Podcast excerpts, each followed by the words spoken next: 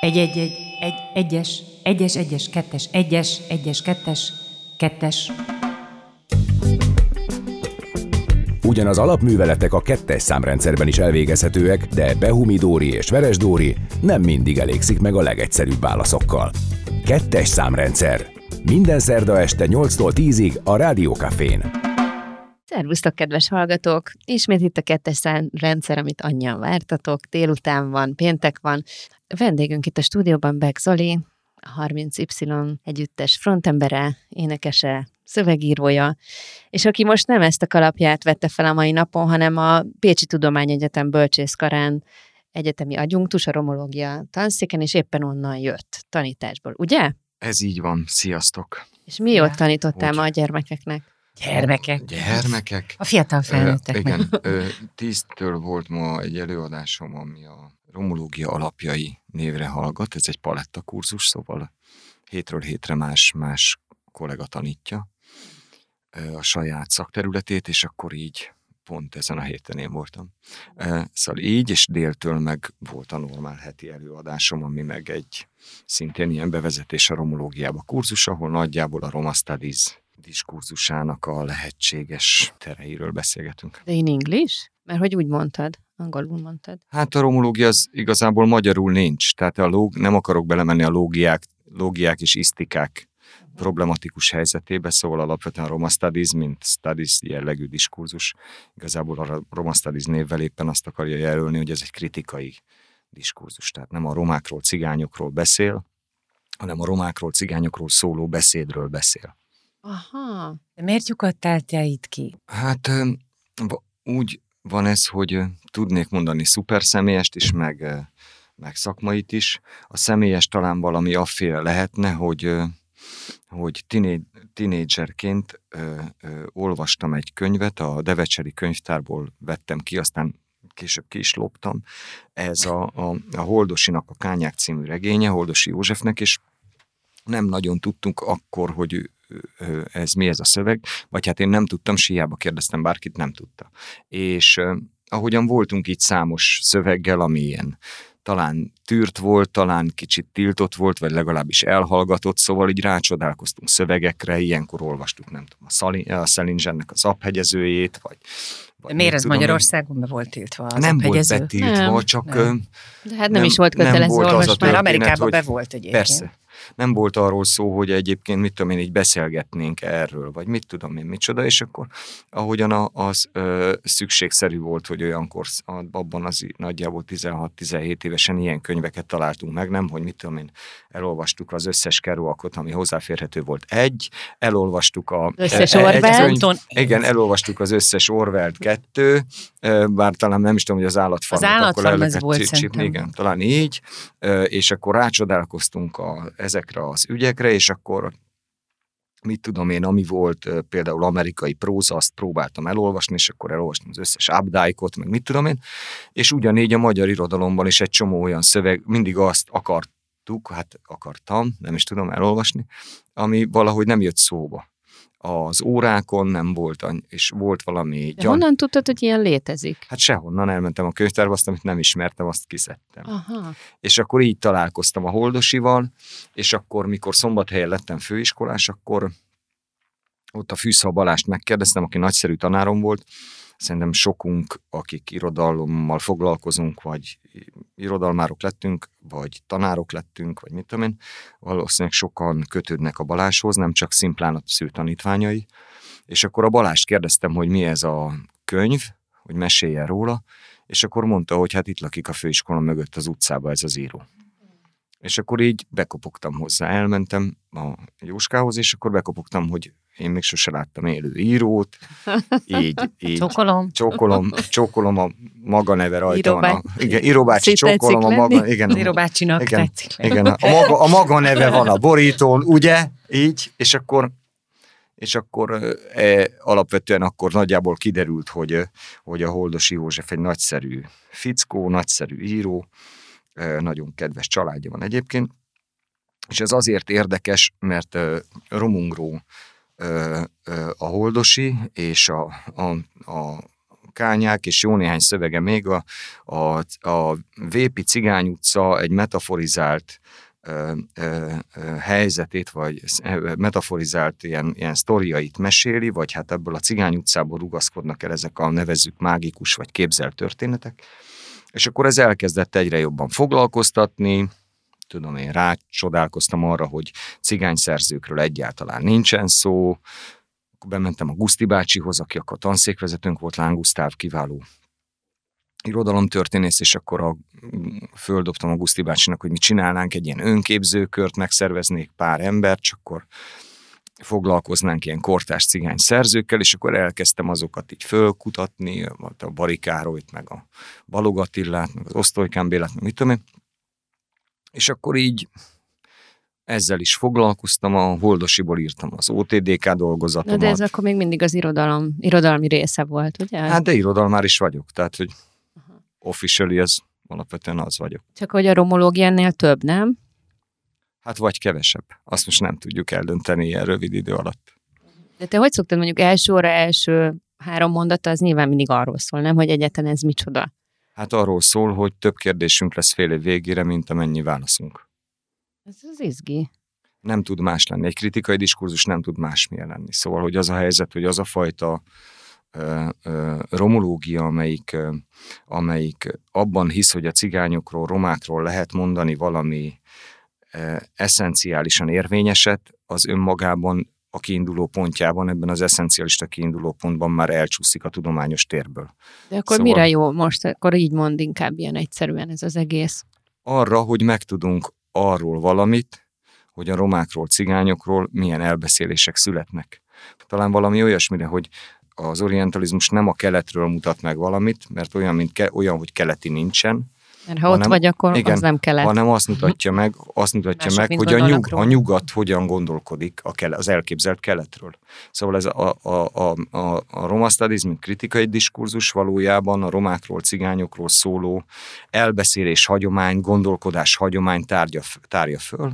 Ehhez, ehhez, ehhez viszonyul kritikusan, vizsgálja az önreprezentációs és reprezentációs stratégiákat. Várja, várja, várja, várja. De akkor ez egy kicsit nekem Bocsánat ilyen... a kedves hallgatóktól. Állnak a pirosnál, és nagyon gondolkoznak, hogy most tovább mondom, de akkor már két kredit. Nem? Hol ki, kihozhatod? Ja, de úgy is, hogy nem kell visszamondani? Az indexedet kihozhatod? Nem szeretek vizsgáztatni, persze, hogy úgy.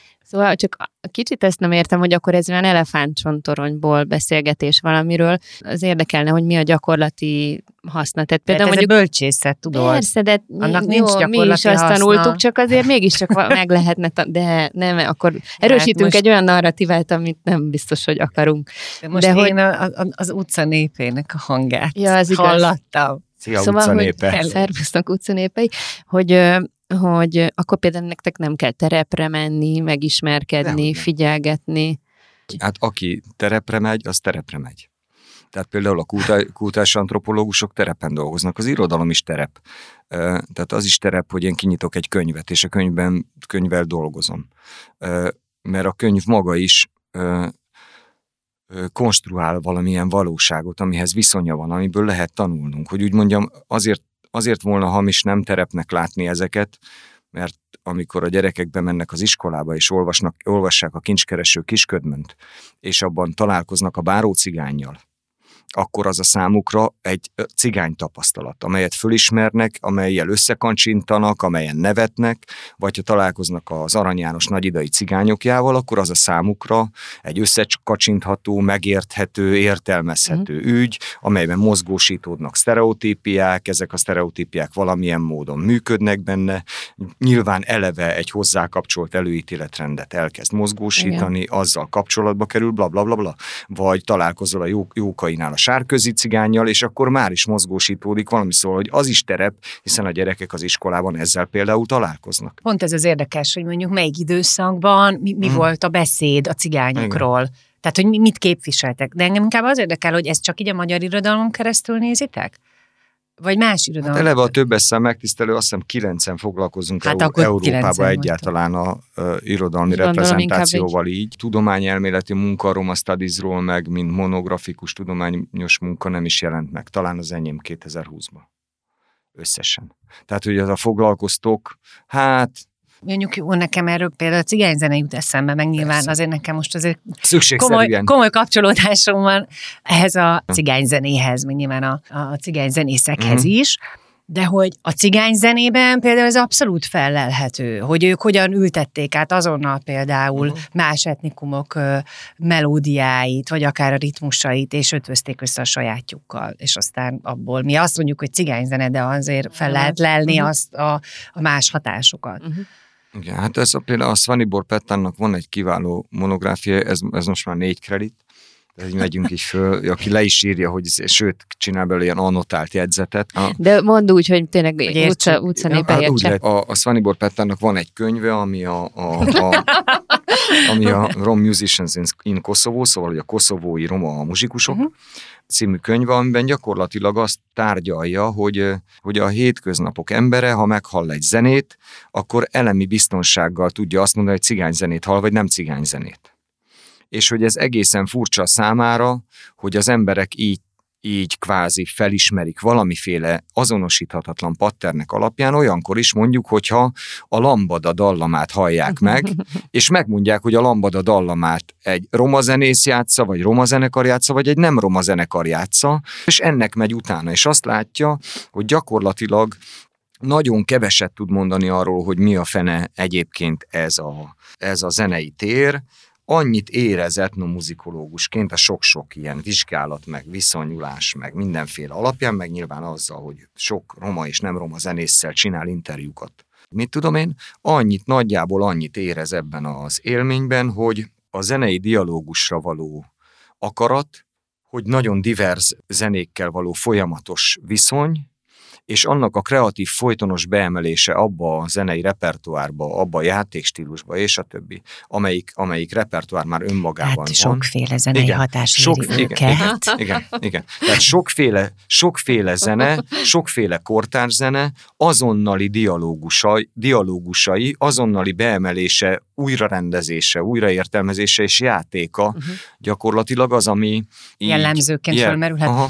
De egyébként ez szerintem azért van, és aztán szerintem lépjünk tovább majd egy Persze. picit, de hogy... Ma már tartottam két előadást, tehát az a baj, hogy Érződik. egyből visszaesek. Akkor majd hogy... mi beszélünk, de csak pihengessél. Ha elkezdjük. hogy uh, annyira éles a fülük, Szerintem alapvetően nagyobb képességük van arra, hogy rögtön mindent uh, fül után eljátszanak, hogy azonnal minden rájuk tapad. Így alakulnak ki a különböző stílusok, ezek a jegyek, amiket mondasz, mm. hogy mit tudom én, elmegy a erre van egy anekdóta, amit egyébként a Farkas Robi mesélt annak idején mindig, hogy ugye, már igen, hogy, a, hogy a, a, a, a kávéházi cigány zenészekkel kapcsolatban, hogy mondjuk, mit tudom én, elmegy az XY a, az operába, meghallgatja mondjuk a, a Puccini-tól a nem tudom, hogy hmm. micsodát, majd utána beül a kávéházba, és ott a primás már azt játsza a fülébe. Igen. Érted? Pedig lehet, hogy akkoriban volt bemutatva, hogy Igen. tudom én, mert egyszerűen azonnal, tehát ők azonnal adaptálják és tudják. Nyilván az van, hogy a Sárosi Bálint, meg mit tudom én, ezek nagyszerűen leírt Szijjártó Csaba, sokan kiváló történet, történetkutatója, zenetörténet kutatók leírják, hogy alapvetően az van, hogy ez, a, hogy ez a, a, az adaptív akarat, ez olyannyira jellemzi a cigányzenekarokat, hogy az európai turnékba általában a többi, a nem cigány zenekarok ö, ö, mindig irigykedve néznek, irigykedve néztek, hogy mi történik, mit tudom én, hogy például 1810-es években azt írja azt valami francia társasági lap, valami párizsi társasági lap, hogy a cigányzenekar érkezett Magyarországról, akik, akik több mint 200 különböző valcot játszottak. Szóval alapvetően az történik, hogy, hogy van egy nagyon nagy repertoár, ha a valcer a keringő, mint olyan ö, európai divat, akkor gyakorlatilag ők a valcnak nagyon széles repertoárját fölszedik, és azzal dolgozik az a zenekar. És így tovább. Szóval, hogy mit tudom én, ez egy ilyen nagyon izgalmas ügy, hogy nem stiláris a kérdés olyan értelemben, nem valamiféle zenei stílust játszik, vagy valamiféle táncműfajt zenél ki, vagy nem tudom micsoda, vagy tánczenei műfajt, hanem sokkal Mindent inkább... adaptál a saját, igen, saját sokkal stílusában. inkább ez történik, és ez nagyon izgi. Nagyon izgi, és, és azért ezt ne, ne, ne keverjük össze a cigány népzenével. Viszont hát így ezt a blokkot tovább. lezárva szerintem hát kérhetünk tőled egy olyan mert hogy közben mindjárt elmegyünk és hallgatunk egy kis zenét, de azért hadd kérjünk már tőled mondjuk ilyen kedvenc roma költőt, cigányírót, akár zenészt, amit szerinted tök érdemes lenne lapozgatni, meghallgatni. Talán akkor azt mondanám, hogy szerintem lehetne, lehetne hallgatni váltva mondjuk Django Reinhardtot és Kanizsa csillagait mondjuk, és akkor ehhez mondjuk szándékosan mondtam mondjuk a Horváth Zoliékat talán kevésbé ismert, mint a nagyon kitett nagy olá cigány zenekarok. Talán olvasni, hát olvasni sokat, sokat kéne tudnom. Mondjuk egy kezdőnek. Kéne, aki nem ismeri ezt a kultúrát ennyire, tehát a lapokon, Akkor talán keresztül. az kéne, hogy Barikárolyt, Balog Attillát, Rafi Lajost, Jónás Tamást. Ezeket a nagyszerű költőket ajánlom első körben. Oké. Okay zenét fogunk sugározni itt a kettes számrendszerben, a Rádiókafén, és Begzolival jövünk vissza. Kettes számrendszer. Most a Rádiókafén. És hát itt az új lemez, Doli, az uh-huh. új album. Az X. X. Hát X, nevezzük így, igen. És hát mi teljesen uh, oktondi módon gondoltuk azt, hogy a tizedik lemezetek, és azért lett a címe X, Egy, de közben nem. meg nem. Egyáltalán nem, tulajdonképpen nagyszerű következtetés, csak... Köszi. És igaz is, és kik, kik vagyunk mi, hogy előírjuk az értelmezést ahhoz, amit csinálunk. Hát a szerzők. Úgyhogy, de hát ezért semmi közünk hozzá tulajdonképpen a, a, a, a befogadói értelmezéshez. Inkább úgy van ez, hogy, hogy a praxisból született az X, mert alapvetően az van, hogy nincs címe a lemeznek. Csak csak a konform kapitalizmus az olyan, hogy olyan, hogy nem engedik a, digi, nem engedik a digitális boltok a cím nélküli lemezt, tehát hmm. karakter, helye, karakter nélkül nem adhatod le a lemezt. És akkor vagy azt kell odaírnod újra, hogy 30Y, vagy egy vonalat, vagy azt odaírni, hogy cím nélkül de azok mind-mind már mást jelentenek. Szóval, ha a 30Y-nak a 30Y című lemeze van, amelyre azt mondjuk, hogy ez nem címe, hanem csak, hanem nincsen címe, akkor az mégiscsak a 30Y című lemez. De miért, miért nincs címe? Ez, Igen, ez mit jelent, vagy ennek van a jelentése, hogy nincs címe? Persze. Hát az, hogy nincs címe. Hogy üres karakter. Azt jelenti. Hogy üres hely van hagyva. Azt Mindenki jelenti. azt gondol oda, amit akar? Hát még mi is. Hogy van-e én nem inkább az, inkább egzisztenciális a kérdés felvetésem, hogy mindent megnevezünk, és szerintem elhisszük, hogyha megnevezünk valamit van. És ezért szerintem egy csomó hamis dolgot állítottunk elő a világba. Azt mondjuk dicsőség is van, azt mondjuk siker is van, azt mondjuk szeretet is van. Ilyeneket mondunk, de ezeket megöltük ezek üres karakterek, amik mögött semmi nincs, és azért használjuk csak, hogy elfedjük. Elfedjük azt, hogy üres. És én, én azt gondoltam, hogy mi nem akarunk elfedni. Legyen ez üres hely. Ez az egész lemezen végigvonul ez a komoly, ilyen megkérdőjelező filozófia? Hát tartuk tőle, Egy hogy kicsit igen. pessimizmus, nekem inkább egy ilyen elkeseredettség ez. Nem vagyunk vidámak. Vagy hogy mondjam.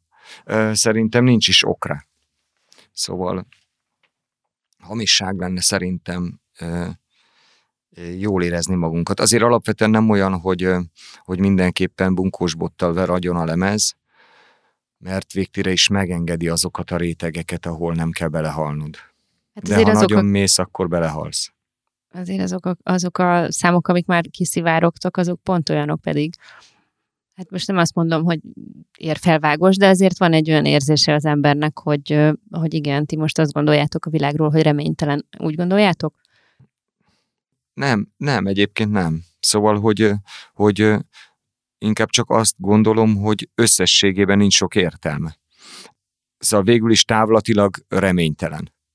Ö, abban a közelségben, ahogy például mi ülünk ebbe a lukba itt hárman, abban a közelségben nagyszerű abban a közelségben emberek vannak, akik szeretettel és nyitottsággal fordulnak egymás felé, rácsodálkoznak egymás bolondságaira, képesek egymást szeretni, meghallgatják egymást, szóval szerintem így nincsen veszve a világ. Csak amikor kimegyünk ebből a lukból, akkor, akkor egyszer csak veszve van. És mindig kell keresnünk ezeket az embereket, és akkor így egyre szűkebb terünk van hirdetni ezt a szeretetet, szóval belekiabáljuk az éterbe, de nem úgy mondanám, hogy nem vagyok reménytelen abban a tekintetben, hogy, hogy hogy nem akarom ezt kiabálni, hanem kiabálni akarom ezt a, ezt a mondjuk így a szeretetet.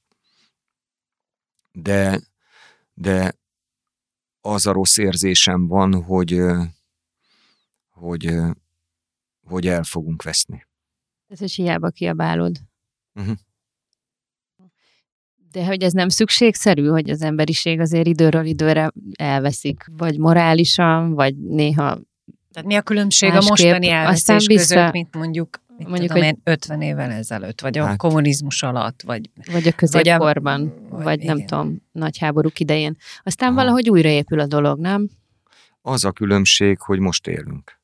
Ja, igen, ami nem szemszögünkből akkor. van. És az a különbség, hogy akkor, akik akkor kiabáltak, akkor mentettek áldozatokat, mondjuk zsidókat, akkor siratták a saját elveszett testvéreiket, szüleiket, kihajtották az embereket a háborús frontvonalba, vagy bármi. El kellett hallgatni, vagy nem lehetett azt tenni, amit gondoltunk, vagy gondoltak, vagy akartak a mi szüleink, az gyakorlatilag mind-mind elemi vesztes, rengeteg vesztesség. Tulajdonképpen a gyereki, például amikor a Grecsóval szoktunk beszélgetni erről, akkor megállapítjuk, hogy a gyermekirodalom vagy a hasival az sokat nyert. Éppen múltkor pont a hasival beszélünk róla. Igen, hogy mennyit, mennyit nyert, mennyit nyert a, a gyerekirodalom a, a szocializmus éveivel, mert a Pilinszki különben nem akart volna meséket Meg írni, a Vörös mondjuk. Sándor, a Vörös Sándor, és, és, igen, tehát hogy lehetne, igen. lehetne sorolni ezeket az élményeket, hogy, hogy lenne az Elk Zoltánnak a három nyulakja, és akkor én azon nő, nőhettem volna el föl, én és máig tudom. Ugye? Így. Szóval, hogy ezek az élmények, hogy, hogy igen, úgy, ült, úgy ültök ott, mint az urak ezután már urak leszünk, ebédre rókahúst teszünk. Hm. Ezek. Szóval, hogy nem tudom, hogy ez, szóval, hogy ez kitermelődött volna de hogy helyese, hogy ez történt. Nem tudom.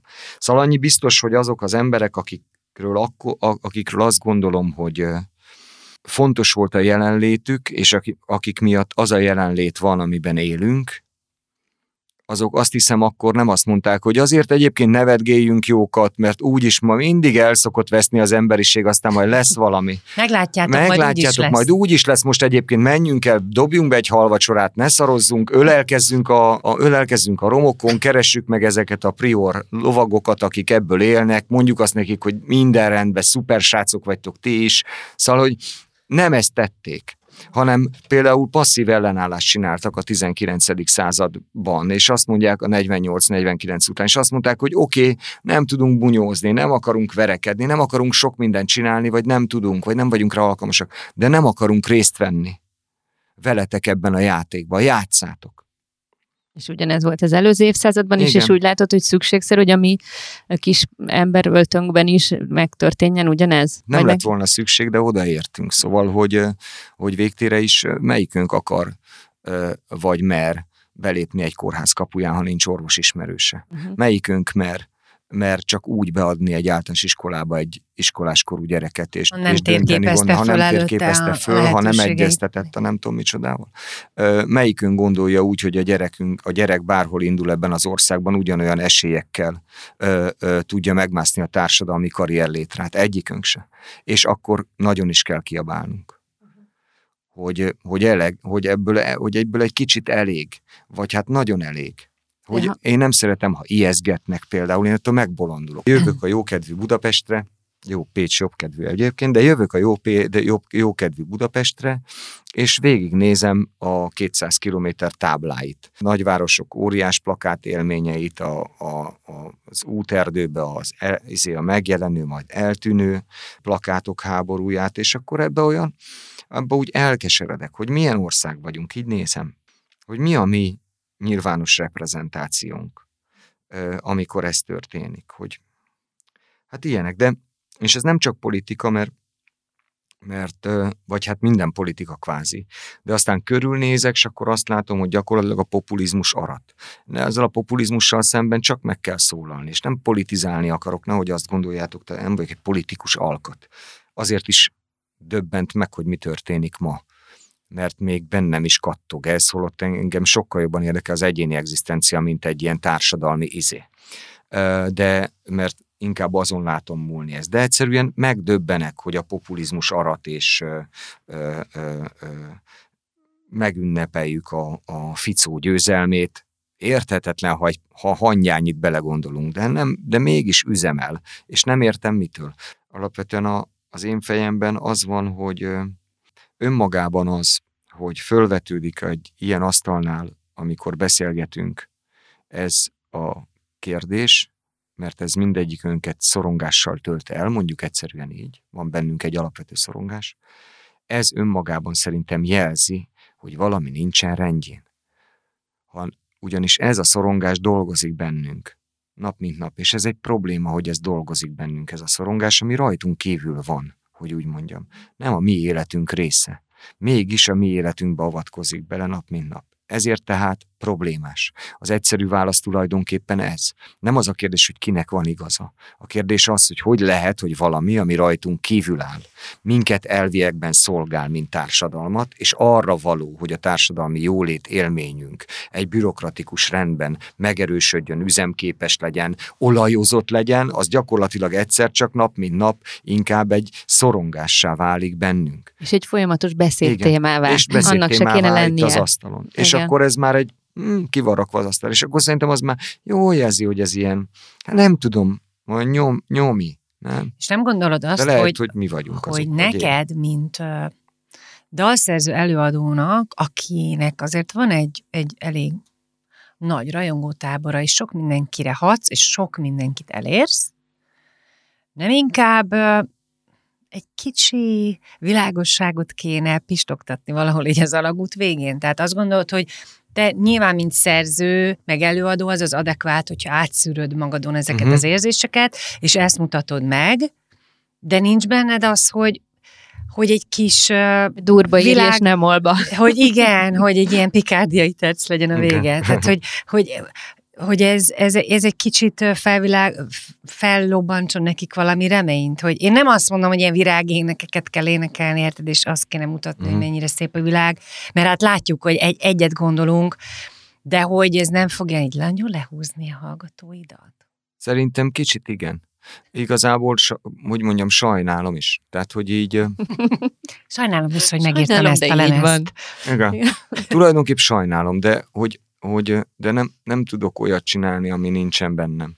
Szóval, uh, mit tudom én, hogy a, pont az a lényeg talán, hogy az, amit, az, amit írunk, vagy amit meg, ahogyan megszólalunk a lemezen, vagy mit tudom én, az alapvetően uh, szerintem attól fölemelő, attól fölemelő, hogy akar képviselni valamit. És azt szerintem szuper. Uh, hogy így mondjam, ha én uh, elemi depresszióba szenvednék, akkor nem örülnék annak, hogyha körülöttem rózsaszín felhőcskéken ugrálnának a cuki angyalok. Inkább idegesítene. Inkább még jobban észrevenném, hogy a saját depresszióm mennyire nyomi, nyominger. És az lennél, akkor mi segítene? valószínűleg az, hogy találok, találok rokonságot és megértést. Szóval, hogy mondjam... De igazra nem vágynál. Hát arra nem, is, nyilván, arra is, de arra is biztos az is, van. Persze, az is rossz. Szóval, nem mi vagyunk ugye az egyetlen zenekar a világon, tehát hogy az a helyzet, hogy azt képzelem, Akkor hallgass, hogy... hallgass igen, igen, én azt gondolom, hogy egyébként mindenki alkalmas vala, valamire. Szóval, hogy én nem tudok lenni a, izé, a Friday Night Fever fölhozó.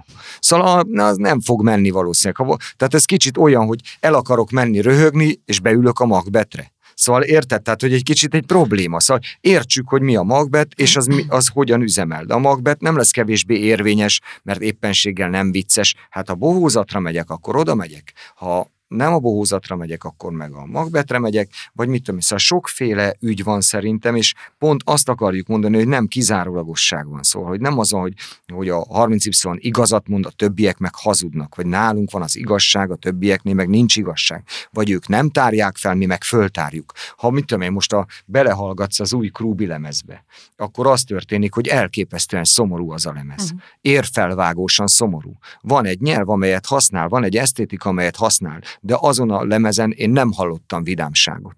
Sokkal szomorúbb egyébként, mint a 30Y lemez, mert sokkal erőteljesebb nehéje van, és sokkal szomorúbb, hogy egy 20 éves, szomorúbb attól, hogy egy 20 éves alkotó gyakorlatilag eljut odáig, hogy a szarkazmus és a cinizmus sem jelent kiutat.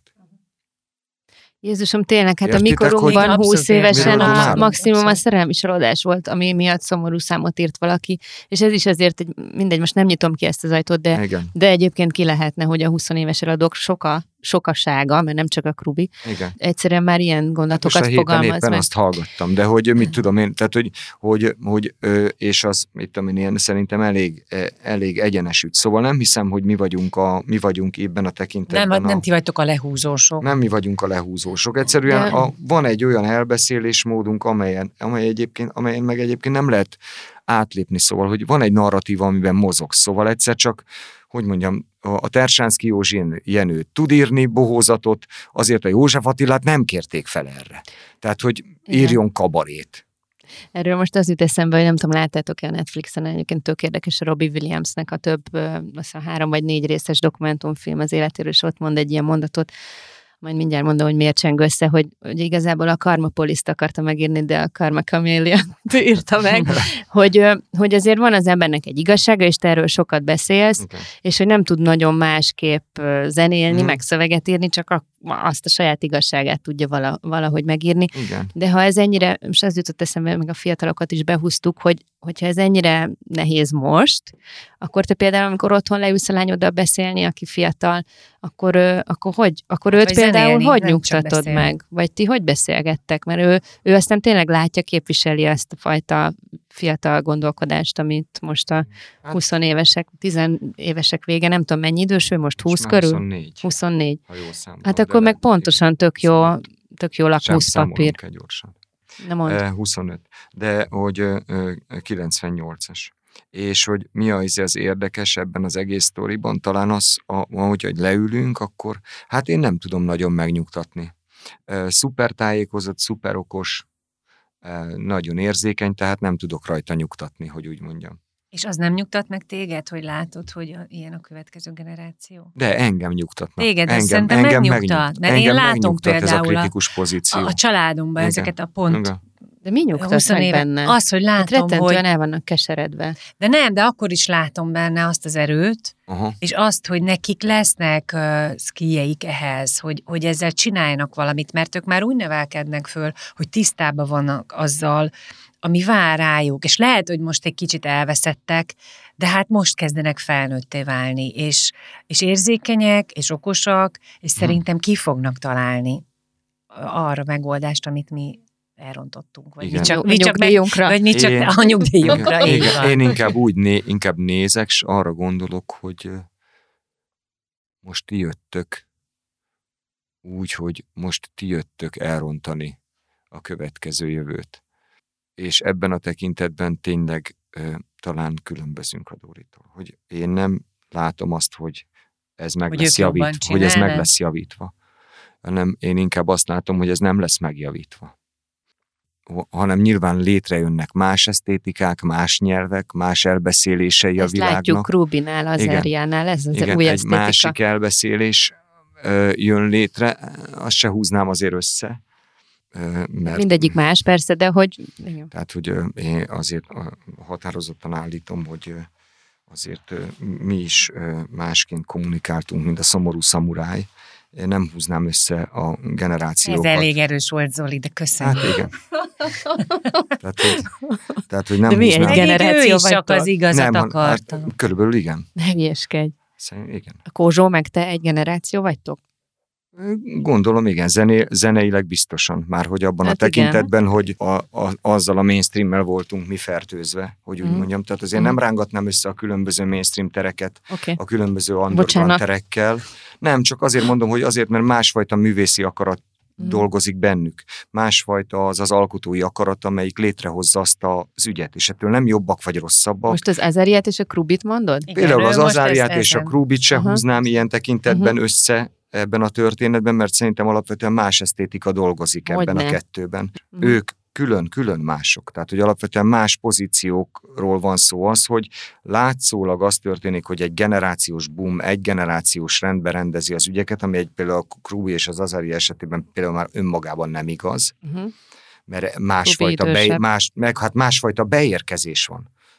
Tehát, hogy igazából másfajta beérkezés van, másfajta térbe, éppenséggel máskor szólalt meg, és más az a működési mód, csak analógnak, analógon úgy néz ki, mintha egyforma lenne, de alapvetően teljesen más működési módban hozza létre a hatásait. Az én fejemben az van, hogy, a, hogy a, a, az underground esztétikája, a lényeges, és nem a népes, népesség száma, szóval nem a közönség száma. Azzal mindig ilyen óvatosan bánnék, vagy hogy mondjam, hogy, hogy szuper elképzelni összekapaszkodva akár minket a Dórival, mint a, a mainstream nagy hőseit, mert tudjuk a nézőszámainkat produkálni, de alapvetően nem onnan van lét, nem onnan hozódik létre az elbeszélés. A 30 esetében az elbeszélés biztosan nem onnan jön létre, és nem is azt táplálja és szerintem mindig ennek a, hanem ennek az igaznak a kérdése a kérdés, hogy igazat tudsz állítani a színpadon, és azt képviseled-e. A mi esetünkben például egyáltalán nem jelenik meg a szórakoztatás akaratának a minimuma sem ami arcátlan, de nem jelenik meg a 30 szóval azt jelenti, hogy az underground nem azért underground, mert kevesen hallgatják. Egyáltalán nem, hiszen akkor nagyon sok mainstream, mainstreamnek tekinthető volna underground, mert egyébként a Tesco Igen. parkolóba ki lehet hajtani a népet ingyen, de azért megnézném, hogy hogyan néz ki egy klubturné Igen. A, a, a, ebből a térből. Csak bocsánat, csak azt nem fejezted be, amikor arról beszéltünk, hogy a következő generáció, vagyis mondjuk a lányod Igen. generációja szerinted majd szóval ugyanúgy a kicsi lányommal hozza a hiba Igen hibázásokat, mint mi Igen. hoztuk. Saját hibáikat. A saját Igen. hibákat. Igen, végtére, és ez a pozit, és lehet, hogy ez az élet. Nem tudom, mm, az simán. a helyzet, hogy nem tudok erre én választ adni. Az is lehet, hogy az emberi élet valójában nem más ebből a nézőpontból, mint hogy mindenki elkezd, elkezdi a maga. Kezdi. Igen, és csinálja maga hibáit. Helyt sorozatban. Generációs hibáit behozza. Igen. Valószínűleg ezek benne vannak. Azt sem tudom, hogy hogy vagyunk generációk. Mindig félek, mikor a nemzedék nélküli embert játszottam, s Ó, írtam tényleg, meg. hát szerinted nincsenek generációk, ezt tudjuk. Igen, akkor mindig ez a,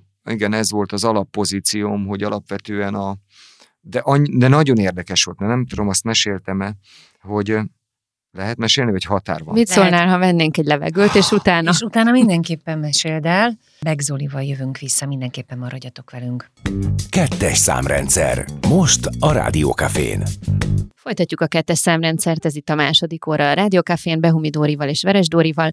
Begzoli a vendégünk továbbra is, és ott tartottunk valahol, és nagyon szeretnénk, ha most ezt a fonalat föl is vehetnénk, hogy igazából te sose hittél a generációkban. Az jutott eszembe, hogy, hogy, hogy mondjak ilyen tök jó példát, hogy, hogy a, szívesen beszélünk nemzedékekben, mert könnyű fölosztani, meg dobozolni a történeteinket így.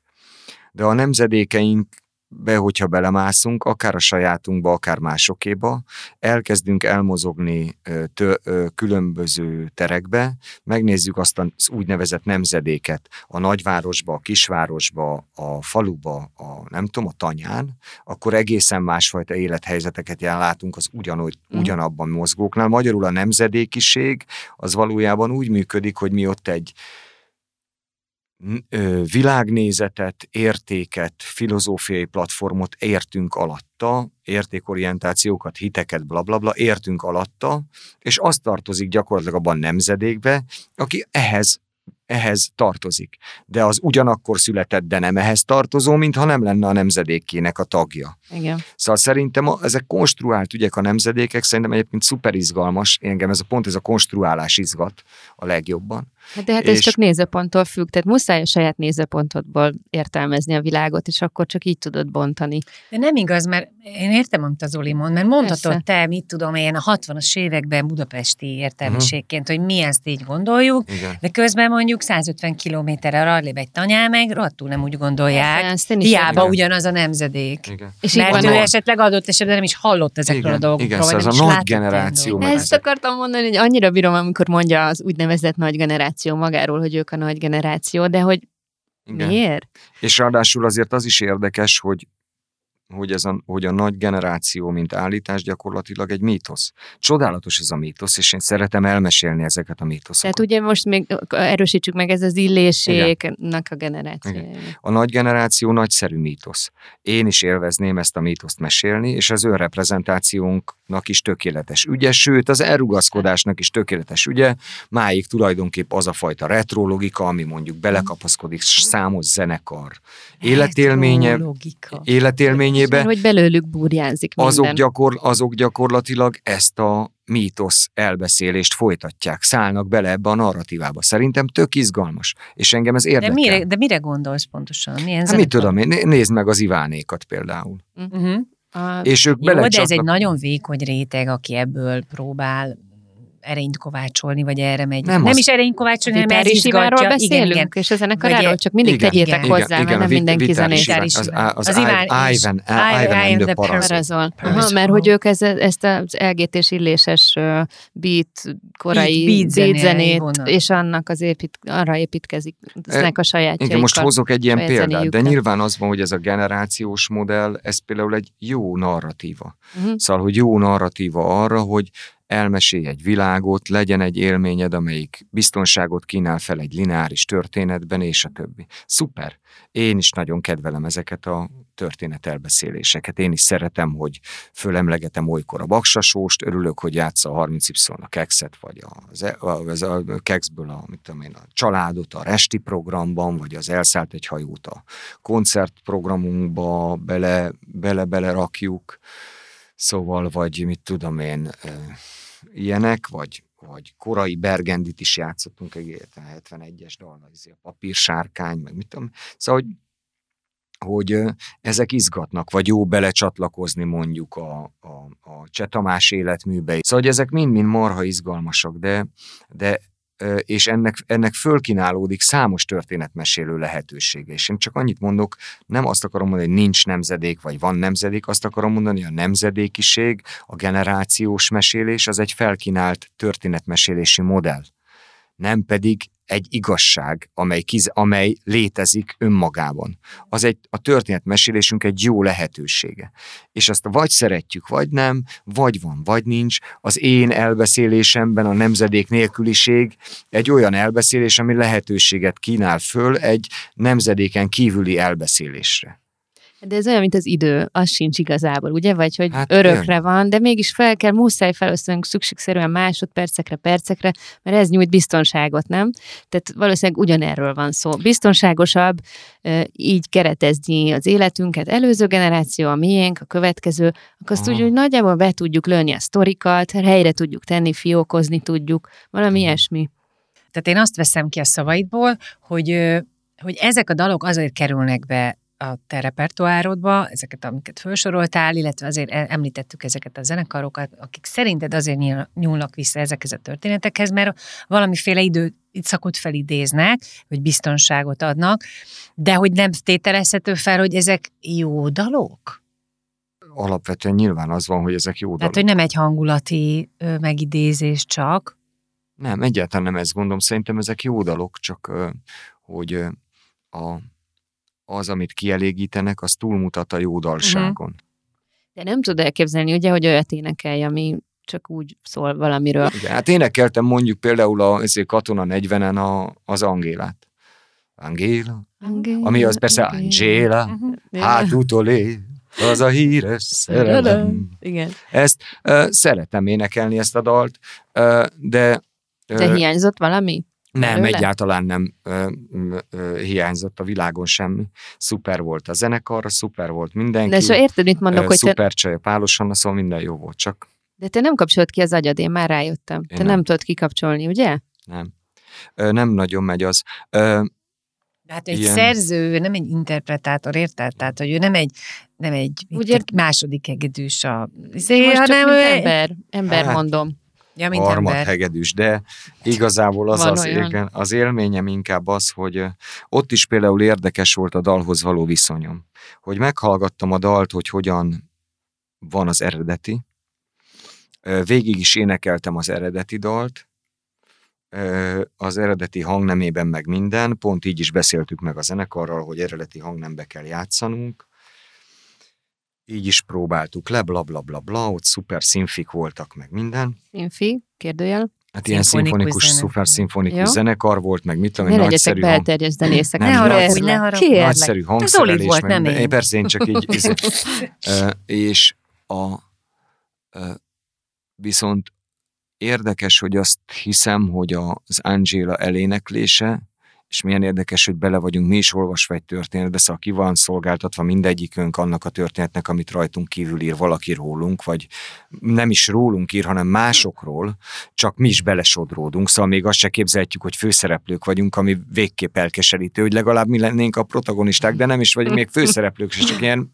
nyomingerek benne, besodródunk, kisodródunk, ahogy mesélnek minket. Szóval, hogy valószínűleg az lehetett, hogy amikor a, a Vilja Vajdai elgond, aki rendezte az mhm. előadást, elgondolta, így jó volt, ilyen szögletes zárójelbe volt, jó volt.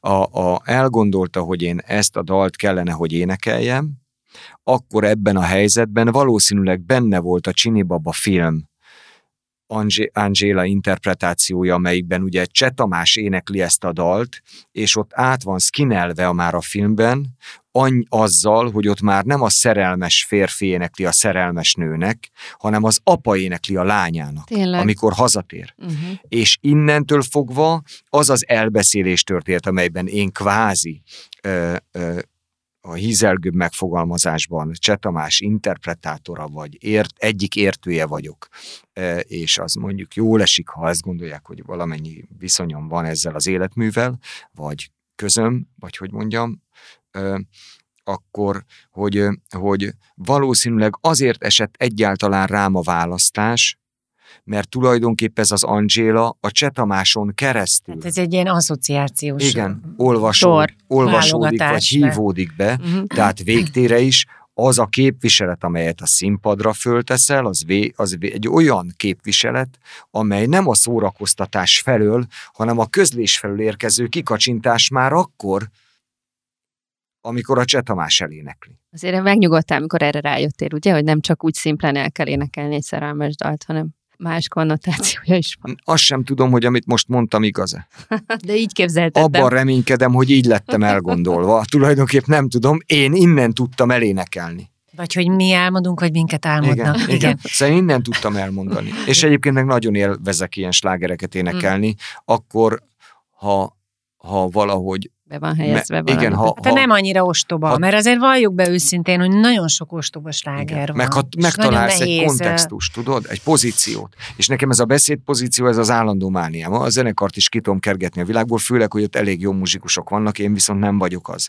Tehát ilyen tekintetben én megőrítem őket ezzel, hogy egyszerűen nekem beszédpozícióra van szükségem, hogy nem tudom. Hál' Istennek, hogy te írod a szöveget. Képviselni is. De hogy nem tudom képviselni a, nem tudom képviselni ezt a pozíciót, ahonnan a dal megszólal, akkor én nem értem azt a dalt. Akkor nekem az mindegy, hogy az jó dal, vagy rossz dal, jól van-e ív, jó íve van, vagy rossz íve, van-e dinamikája, vagy nincs jó, a tempója jól levegőzik-e, bla, bla, bla. Nem érdekel engem, nem érdekelnek zenei szempontok, engem dramaturgiai szempontok Persze, érdekel, közlések érdekelnek. Tehát, hogy adjuk már ezt az állítást, tudjuk, hogy az Zoli állandóan állítani Mindig akar, mondja, ez De én azt akartam megkérdezni, hogy ez honnan van, mert hogy így gond, mert hogy nyilván ez most már mindenkire rájött. Sok könyvet olvasott az életébe. Nem egy ilyen életű interjú interjút. Állandóan olvas. Nem, nem egy ilyen életi út interjút csináltunk most, ez most így hát már kiderült. Ki, így a kiderült, három, mert gyakorlatilag semmi nem derült ki róla, tehát aki nem tudja, hogy te ki vagy Ezért ebből akartam. a műsorból, nem fogja megtudni. De, de, tudni de fogja, egy szószátját csávó, aki de a gondolatai. Az biztos, hogy bölcsész, tudod? Azt tudod, annyi. De ezt akarom mondani, hogy neked ugye te neked van egy ajkai vonal. Van egy egyébként semmilyen szinten, ha jól tudom, művészettel nem foglalkozó család.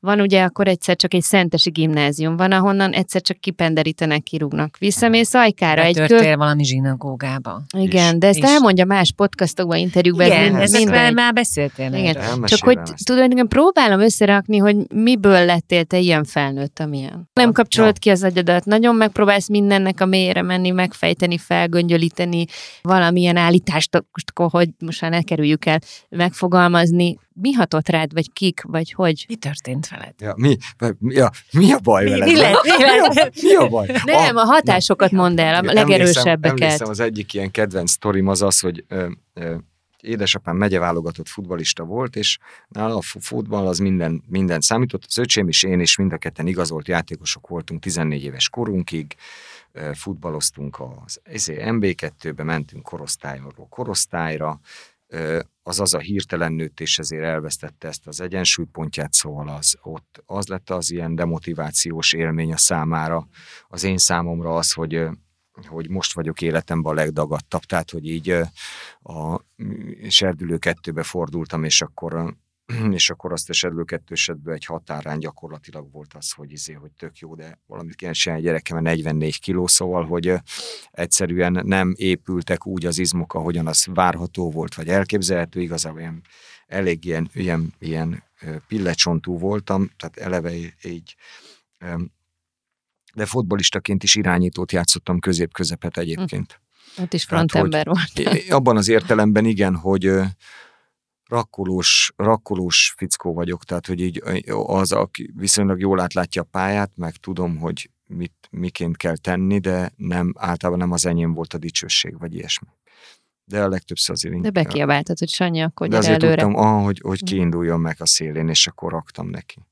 Hát így, de ö, alapvetően ez például egy érdekes ügy, de hogy, ö, hogy ö, szóval azt akartam mondani, hogy Kérdem, hogy mi az öcsém, ja, mi történt velem? Nem, hanem a, az mi lett velem? Olyan jó lett volna.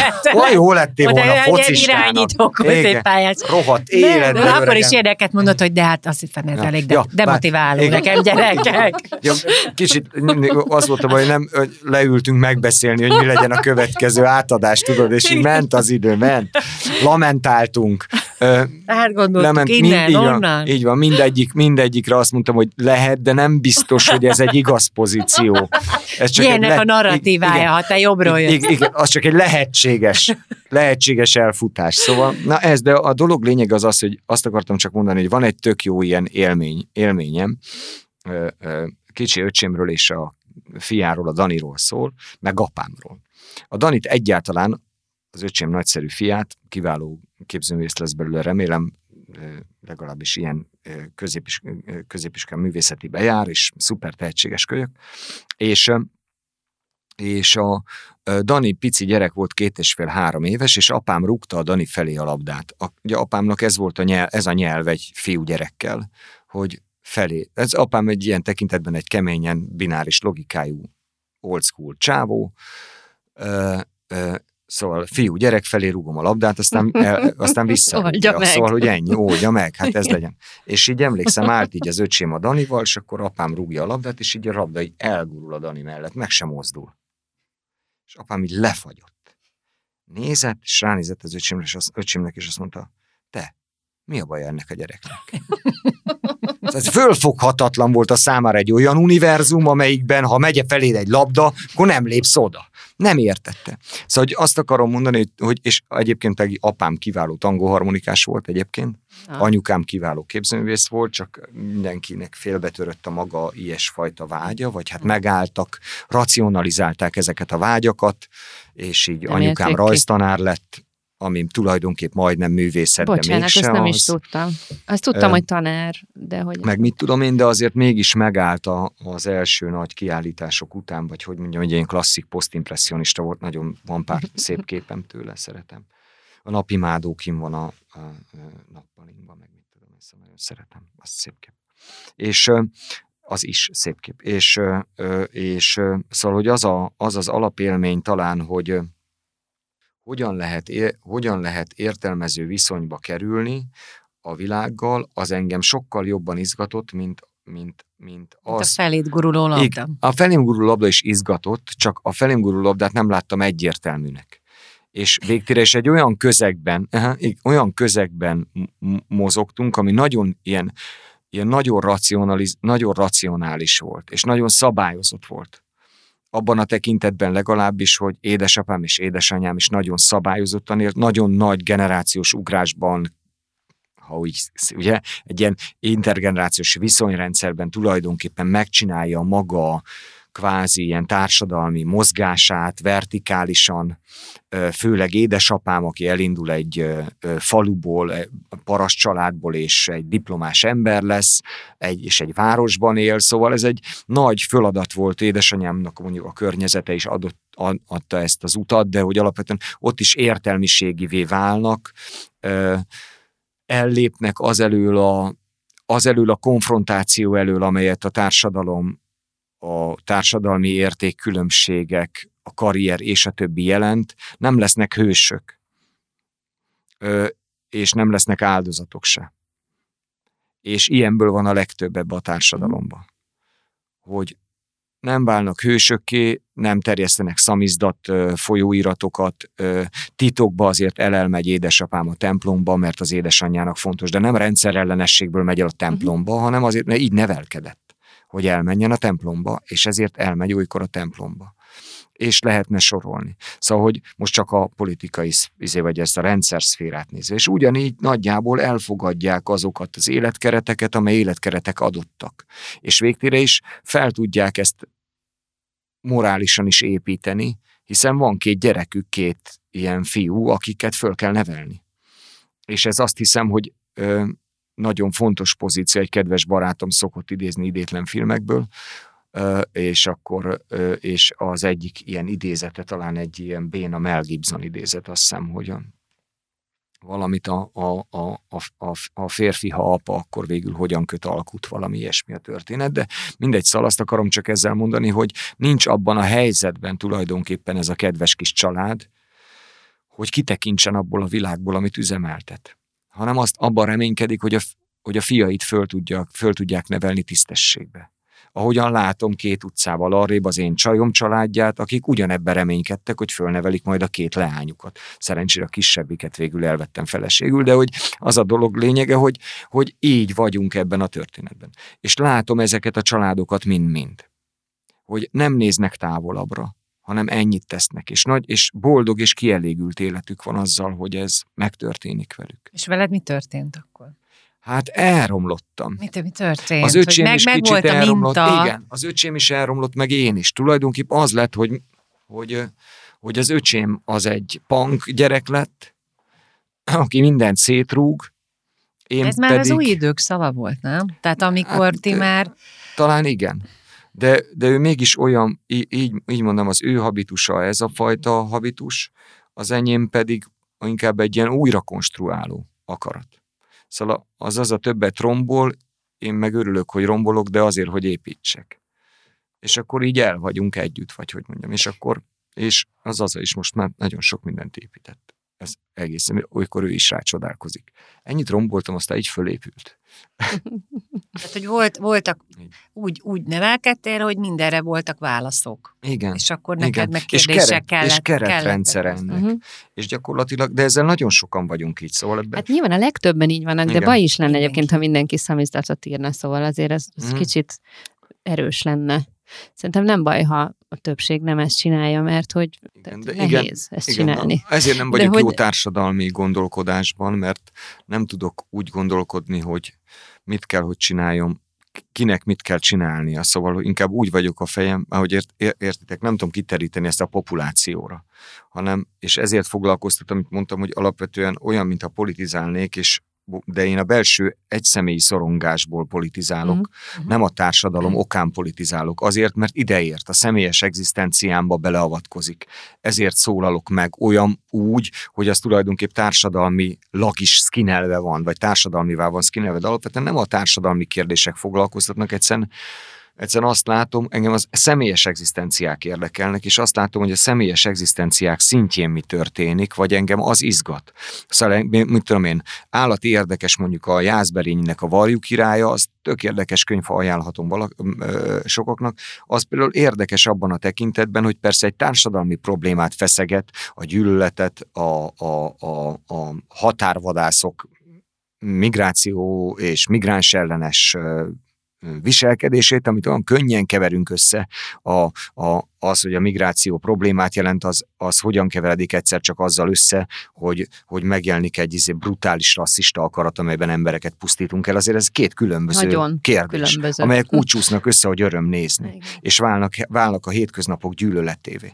És például nagyon érdekes, hogy ott Hogyha lépten nyomon összemossák Igen. előttünk. Hát szükségszerűen, igen. Tehát, hogy ez történik. Hogy azt akarom mondani, hogy például ott is marha érdekes, hogy az a történet is az egy személy története. Egy személyi tragédia, illetve két személyi tragédia, két fiú, fiúnak a tragédiája beszélődik el, és azon keresztül sokkal mélyebben és pontosabban értünk meg valamit, mint hogyha statisztikailag akarnánk megérteni egy Hát ilyen ez- helyzetet. De ez a művészetnek a szerepe. Igen, és éppen ezért foglalkoztat engem is, vagy hogy mondjam, vagy én is az egzi- egy személyi egzisztencián keresztül tudok megérteni egy, egy, egy ilyen problémát, és tulajdonképpen nem is akarok túlnyújtózni, nem akarok rábökni, hogy ez azt jelenti, értitek, hogy ez oda szól, uh-huh. mert nekem nem is szól oda. Nekem ennek az egy személynek uh-huh. a problémája. Uh-huh. A szerelem, a fájdalom, a félelem, a szorongás, a, mit tudom én, az egy személy problémája. Hát aztán sokan, akik tudnak kapcsolódni aha, hozzá, aha. aki nem, akkor az meg hallgat mást. Így. Beszélünk egy kicsit a... Így romlottam el. El. Jó, ez, köszönjük ez az elromlásod történetét. el. A másnapról beszélsz egy picit, amit a Szűcs Krisztiánnal csináltok a zene Persze. után? Kettes számrendszer. Most a Rádiókafén. Folytatódik a kettes számrendszer itt a Rádiókafén, az utolsó fél órát halljátok. Beck Zoli a vendégünk, a 30Y zenekar alkotója, frontembere, zeneszerzője. Az apropó, amiért itt vagy, egyrészt mert nagyon szerettünk volna veled beszélgetni, másrészt mert hát jön az új lemez, de még mielőtt a decemberi lemezbemutatókról, illetve a lemezről még egy picit mesélnél, amiről tudjuk már azt, hogy nincs címe, csak azt, hogy X. Ez meg megtévesztésül van. Ki, aki meg nem hallgatta, az nem fogja megtudni, hogy miért ez a címe. A, a nem címe. A nem címe. Viszont én szeretném, hogy egy picit beszélni a Másnap című produkciótokról a Szűcs Krisztiánnal, amiről azt lehet tudni, hogy Cseh Tamás eddig nem játszott és nem ismert dalait találtátok meg valahogy. Elsősorban úgy mondanám, hogy hadd kezdjem a végéről, vagy ami furcsa dolog, de ez a vége tapasztalat nekem fontos, már hogy úgy a végéről, hogy ami a következménye lett ennek. Mert Ú, de bonyolul indítottam. Nem, nem, nem, ez most még érthető. Oké. Okay. szól, szól, azt akartam mondani, azt, igen, azt akarom mondani nagy hirtelen, hogy, hogy egy nem számítottam rá, de egy nagyszerű ö, ö, alkotói közösséggé váltunk a szűcsel, és a, és a kis Csengeivel, a Csengei Balázs, aki a dramaturg szerkesztője ennek a, az előadásnak, és ő jön, jön velünk folyamatosan. Szóval nagyszerű alkotó közösségé váltunk, nagyon nyitott szívű alkotó közösségé, és erre nem számítottam. Arra se számítottam, hogy lehet ilyen közeli barátságban lenni a szűcsel és persze sokszor mondok ki helyette dolgot, amelyre, amelyet rám hagy, mintha ő is érezné, és remélem, hogy ő is érzi, de én sokkal Jobban naív, beszélni. naívabb, de hogy is a Szűcs nagyon szeret beszélni, de a Szűcs a, beszéd, a beszédet sokszor arra használja, hogy elmeneküljön hm. a beszéd elől. Én meg arra, hogy, arra, hogy, arra, hogy lefele tartsak és fölássak. És ez például marha érdekes, hogy, hogy e, ebben, ebben olyan elemi, elemi módon működünk jól, amit nem gondoltam, hogy ilyen jól működünk. Szóval, hogy igazából nekem elsősorban ezt akartam mondani. Nekem elsősorban mára ez az előadás egy barátságot jelent. És ez szerintem nagyszerű élmény. És nem izgat, hogy a szűcs érzi ezt, vagy nem. Mert az embert nem szokta izgatni. Én jól el vagyok a viszonzatlanságban egyébként. Engem ez nem zavar, nem érdekel. Tehát, hogy rock and roll zenekart csinálok, de nem érdekel a siker, barát, szeretek barátkozni, de nem, de nem érdekel, a viszont szeretnek.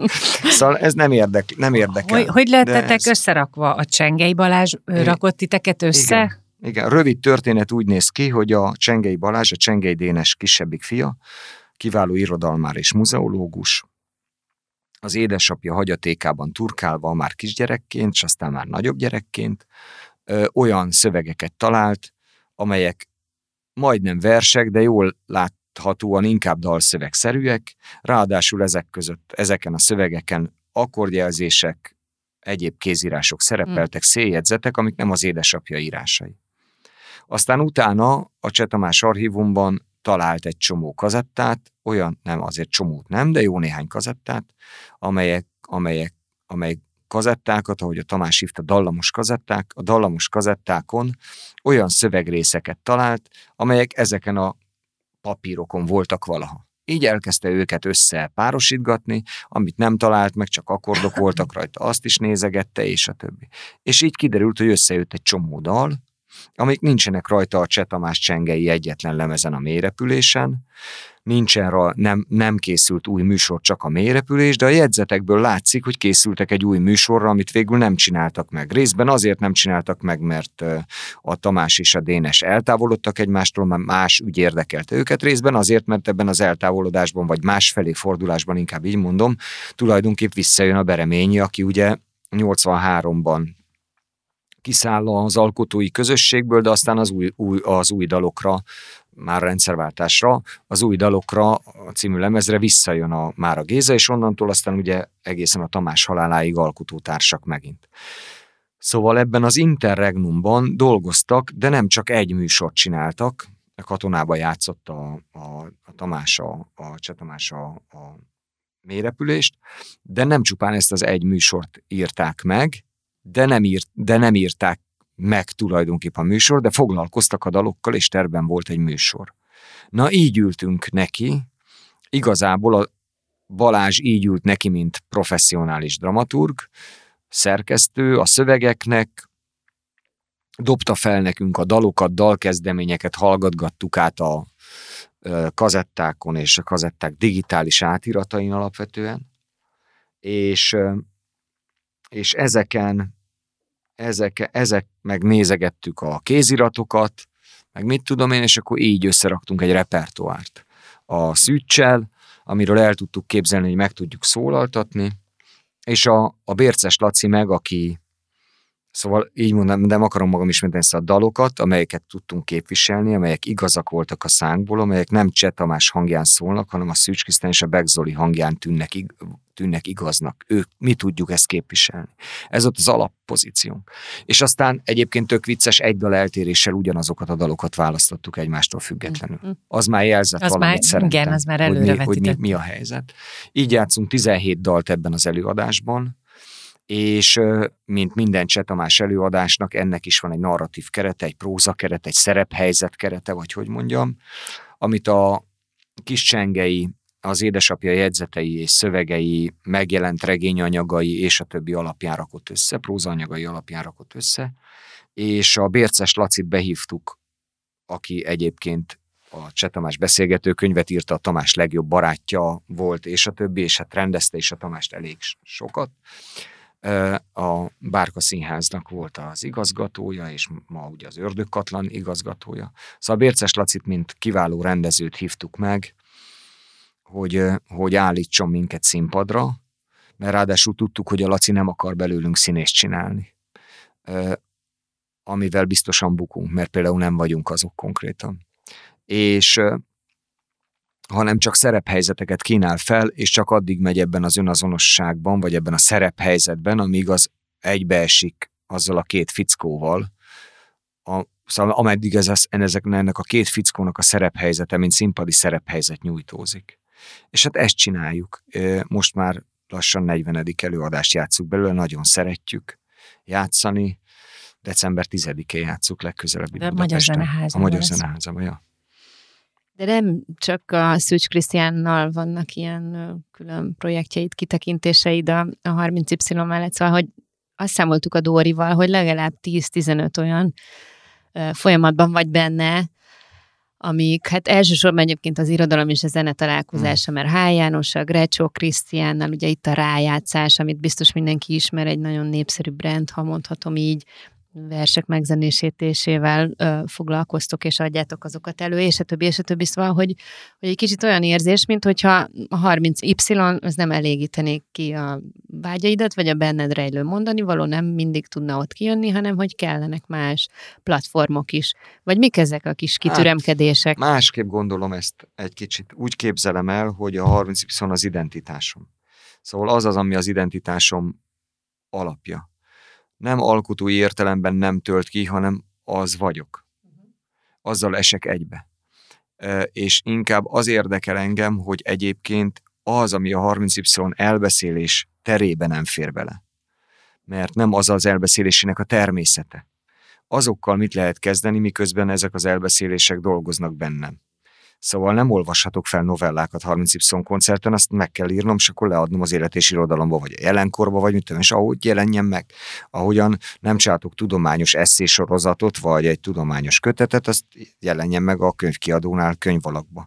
Vagy a 30Y keretében, hogy legújabbat mondjam éppensége, nem írhatom meg a Fishing on Orfű történetét, szóval azt könyvbe kell megírni. Egyébként éppen ma ment el a nyomdába.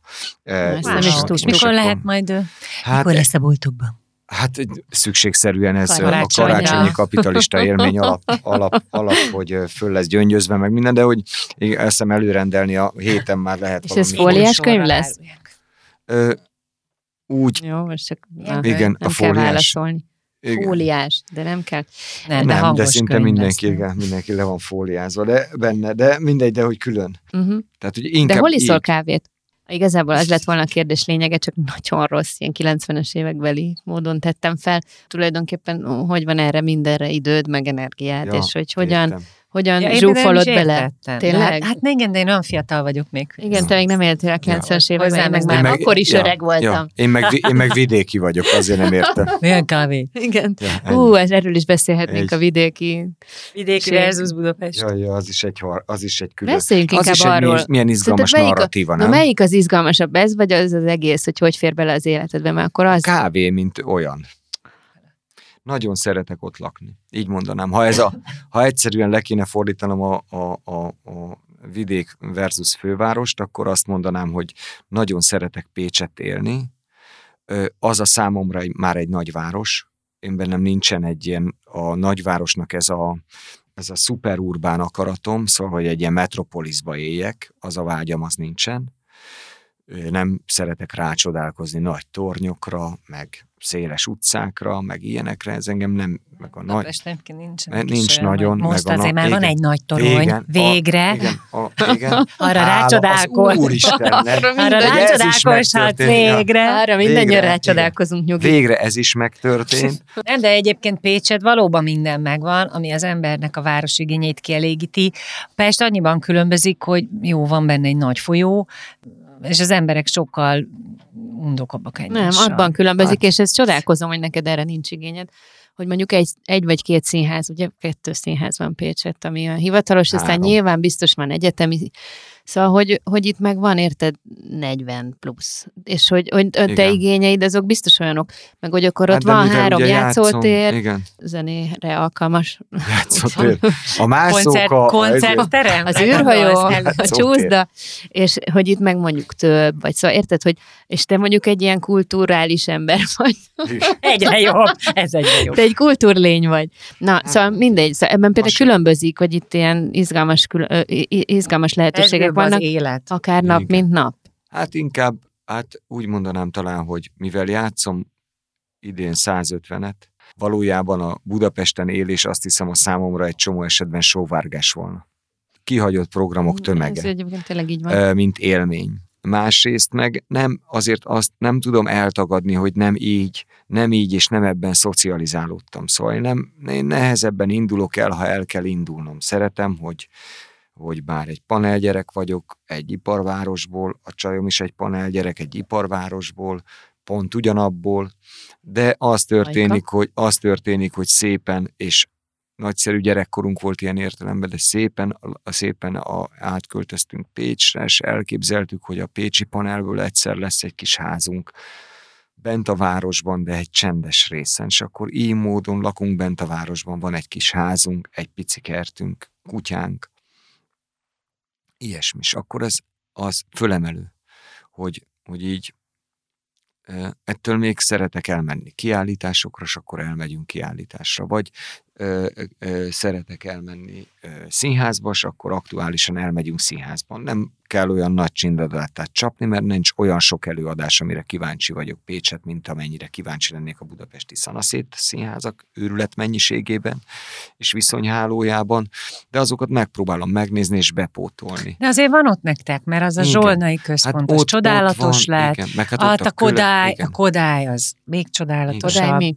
Ja, a hangverseny. Hát a. Kodály központ, ami Igen. olyan, És a akkor ott lehet kisebb, tulajdonképpen koncerteket nézni, számos koncertet, meg azért vannak nagyszerű színészbarát, színészbarátaim, mondjuk az csodálatos, hogy a Köles Ferit a barátomnak tudhatom Aki az mondjuk. egyik legújabb videoklipeteknek az egyik. Hát igen, sokat játszik szereplője. a Köles.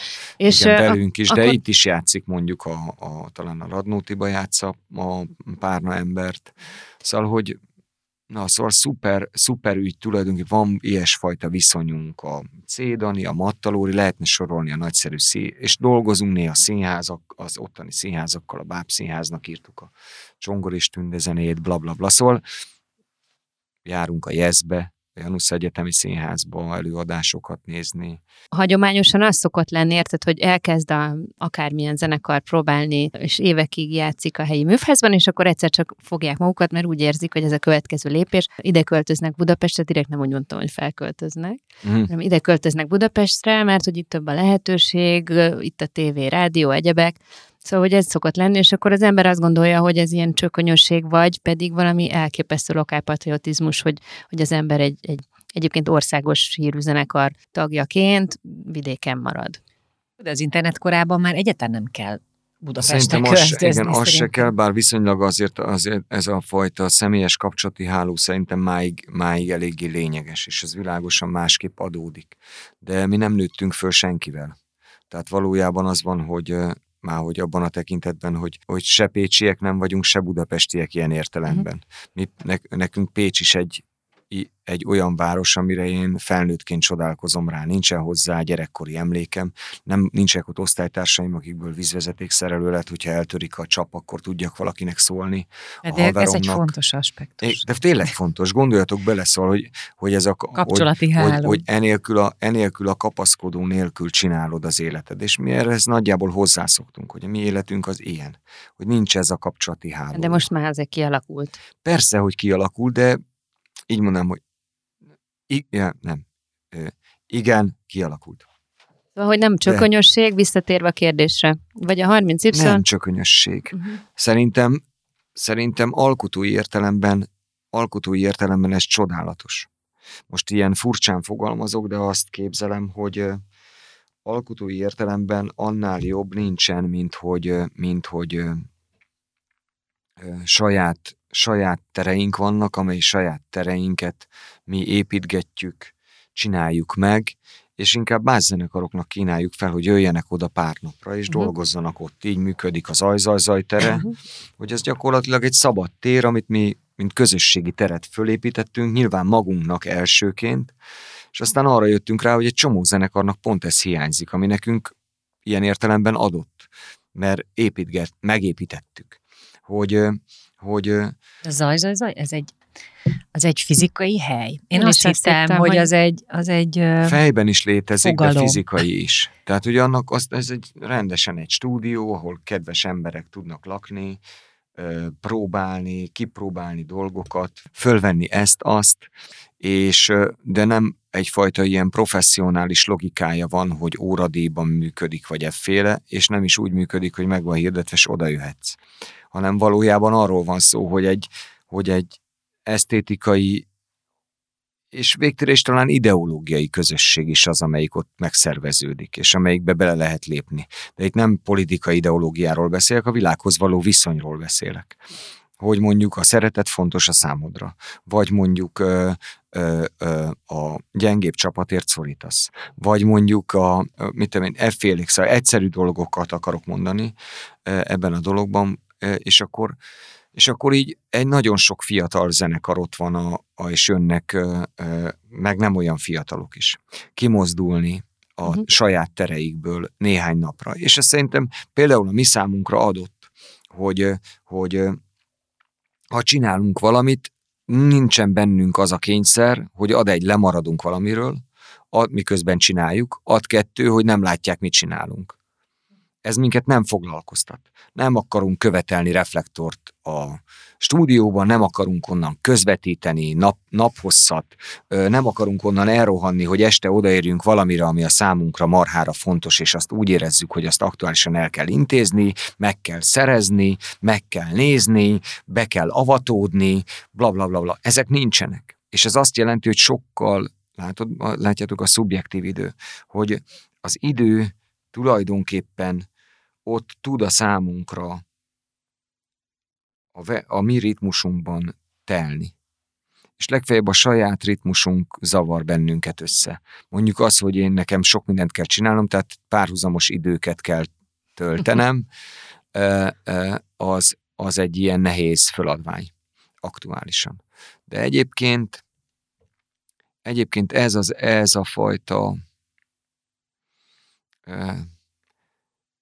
ilyen külön világépítése szerintem a számunkra izgalmas. És ott leginkább nekünk arra kell figyelnünk, hogy ne essünk le a, a világról. Nézd, annyira jó lett ez a sziget, ne, most már ne hajózzunk. De közben nézd, Ne- ne- kinyitjuk az ajtót, ja. és minden eltűnt. Ne, haja, ne hajózzunk már senkihez, mi lenne. Szóval, hogy igazából pont erre kell csak figyelnünk, és az ám szuper. Persze, hát nyilván. Szerintem beszéljünk egy picit még így a vége felé a, hát a lemezbemutató turnéról, illetve a lemezbemutatóról. Hogy hol lesz a lemezbemutató? Hol mutatjátok be a cím nélküli lemezt, ami az X névre hallgat? Az új 30Y lemez, mert kedves hallgatók, az lesz bizony. Decemberben kicsit- jelenik igen. meg. Igen, kicsit hosszút írtunk, december 1 jelenik meg. E, A, arra például mi, hogy látszik ez a Pécs élmény, szóval számunkra fontos, hogy Pé, Pécset élünk. Olyan fontos, hogy hogy a lemez, lemez köszöntő hete Pécset van. Tehát november utolsó hete, december 1 ez jövő héten van. Ez egy köszöntő. lemez köszöntő hét, ahol, ahol a lemezhez kapcsolódó tematizált programokat csinálunk. A mindenit. A mondjuk az történik, hogy a reggelibe hétfőn a 30YX kiállítás sorozat, a kiállítási anyag van. Mi az, hogy a reggelibe?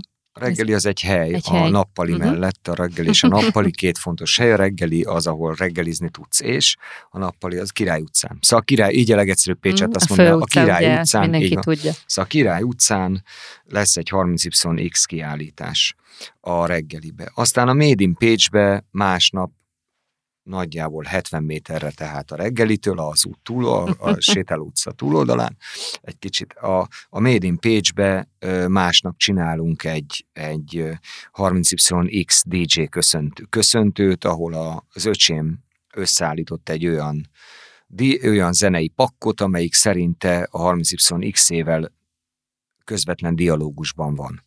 És abból ő csinál, ő lesz az aznapi DJ, és aznap a, a Zazi csinálja a DJ ügyet. Aztán kinyitjuk az Apollo mozinak a kis termét, ami egyébként is nyitva van persze nagyszerű filmekkel, de már szerdán talán azt hiszem az Apollo moziba csinálunk egy az 30YX-ének a videoklipjeit, egyben megnézzük azt is, ami majd december 1-én premi, jön premierbe, szóval az premier előtti ilyen tekintetben, mert ott négy film tulajdonképpen ennek az X-nek az elbeszélése, négy filmet együtt nézzük meg kedves, em- a kedves emberekkel, és beszélgetünk velük arról, hogy, hogy ők mit látnak, és mi mit látunk.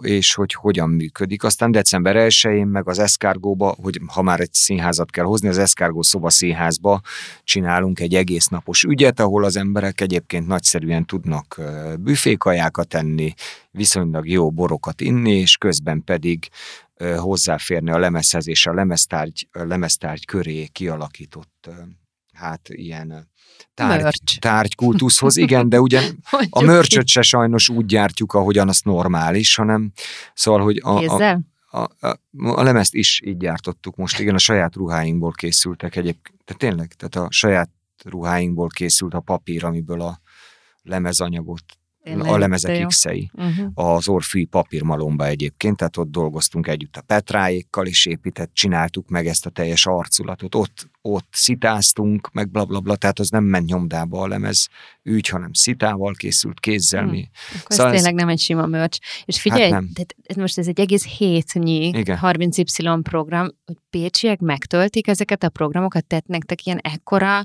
szuperkultuszotok van ott? Egyfelől mindenhol van, Kultuszotok? igen, azt szerintem ez a adott, adott Tehát ilyen simán lehet, hogy nem csak pécsiek jönnek, hanem ezekre Én a szerintem sokan utaznak máshonnan, máshonnan, meg ö, alapvetően ez nincsen túllőve, tehát én nem a hogy továbbra is azt gondolom, hogy ezek nem reprezentálni akarnak valamit, hogy mi mekkorák vagyunk, ezek esélyt akarnak adni arra, hogy emberekkel beszélgessünk. kapcsolódjanak. Uh-huh. Aha. És ezt ebben én nagyon hiszek, hogy összegyűlünk 50-en, 70-en, vagy 100-an, vagy 150-en, vagy 200-an, tök mindegy, de nem tízezren, vagy százezren, mert az egy másik helyzet. Arra is van alkalom, de most nem ez az alkalom. Uh-huh. Most ahhoz arról kell beszélgetnünk, hogy nézd, hú, ez tényleg a gatyátokból lett ez az X, tényleg, wow, fog meg, elájulok, milyen anyag, öt komolyan, szétszálasztottuk, szétszálasztuk, szuper. Megnézzük a filmeket, ah, és ott nekem nem azt jelenti, én azt gondolom, hogy az emberek is hallják a saját mondatot, mondatukat, az is fontos, mert akkor lehet beszélgetni. Mhm. Nem csak a mi mondatunk lényeges, vagy úgy mondanám, hogy a mi mondatunk pont annyira lényeges, mint mások mondata, és szerintem az ilyen, ilyen eseményeken meg lehet mutatni, hogy nézzétek, egyébként praktikusan mi beszélünk a mikrofonba, mert végül is mi írtuk a dalokat, meg mit tudom én, de alapvetően nem azért beszélünk, mert a mi mondandunk fontosabb. Csak Ezt- megnyitok egy platformot, Igen, aminek igen. alapján lehet És akkor így, a dalok így ezek. megyünk el december 1-ig, és akkor 8-án vagy 9-én kezdjük tulajdonképpen a lemezturnét, és akkor annak például három budapesti koncertünk van, 23, 26, 27 decemberben. De mind- Karácsony. Karácsony, karácsony köré, de az is úgy, hogy egyet a Dürerbe játszunk, egyet a az akváriumba, egyet az A38-on. Hogy, hogy alapvetően az is arról akar szólni, hogy nem demonstrálni akarjuk azt, hogy, hogy ez itt a 30Y, hanem egyszerűen a 30Y azt akarja mondani, hogy nézzétek, fogalmunk sincsen még, hogy szólnak az új dalok, marha kíváncsiak vagyunk rá, úgyhogy kipróbálnánk három különböző helyen, hogy A mi magunk turné, is... maga a bejátszó turné. Igen, hogy mi magunk is viszonyba legyünk a dalainkkal. Minket is érdekel, mi történik. Te meg gyere oda, amit a legjobban szeretsz, vagy amire a leginkább kíváncsi vagy helyként. Ebbe az is benne van, hogy nem egy nagyot szeretnétek, mert az most már azért kiderült ez a két óra alatt, hogy ez a személyes kapcsolódás, meg oda-vissza párbeszéd, ez neked Hát igen. fontos, tehát ezeken a kisebb helyeken egyik se annyira kicsi azért, de hogy ott Nem. még azért látod a közönség arcát, szóval. Hát hogy... az első három Igen. sorig. Igen. Aztán utána Igen, nem de annyira. azért ez az De egy- azért az igen, nincs annyira messze egyik más helyen logika sem. szerintem. Igen, más logikában van ez az ügy, ahogy mit tudom én, ilyen tulajdonképpen nagyon konzervatívak vagyunk. Például minden december 30-án otthon játszunk Pécsett egy utolsó koncertet. És a 2000, nem tudom, mi, amióta a Pécsi Café van, gyakorlatilag a Pécsi Caféban minden de év december 30-án játszunk egy koncertet. Ez borzasztó konzervatív dolog tulajdonképpen, de valahogy Ez hagyomány, ez jó, ez igen, szép. szóval, de szeretem ezt a fajta ilyen gesztust, hogy azt mondjuk, hogy nézd, egész évben kalingyoltunk, és akkor most De én most azt akarom, vagyunk. akarom azt érezni, hogy most akkor hazajöttünk. Uh-huh. És nem, já- és nem játszunk soha szilveszterkor. A szil- pont abból a megfontolásból, hogy szerintem szilveszterre nem mi valók, nem mi vagyunk Mhm. valók. Szilveszterkor tessék szórakozni. Hanem a Dorottya. Igen, igen. Tessék menni szórakozni. Én azt mondom, tessék menni szórakozni. Én se azt akarnám hallgatni, hogy a Begzoli nyavajog. Hogy milyen nehéz Köszönjük. neki. Köszönjük szépen. Ez volt a kettes számrendszerét. Köszönjük, Begzoli, hogy nyavajogtál nekünk két órát, de ez nem az volt egyébként. Tök jó volt. Nagyon jó beszélgetés volt, és köszönjük, hogy eljöttél, és hogy nagyon szoros, nagyon Szili. szoros napi rendetbe beszorítottál minket. Sziasztok! Sziasztok! Kettes számrendszer. Veres Dóri és Behumi Dóri műsorát hallottátok. És bármikor újra megtehetitek a Rádiókafé 98.hu-n.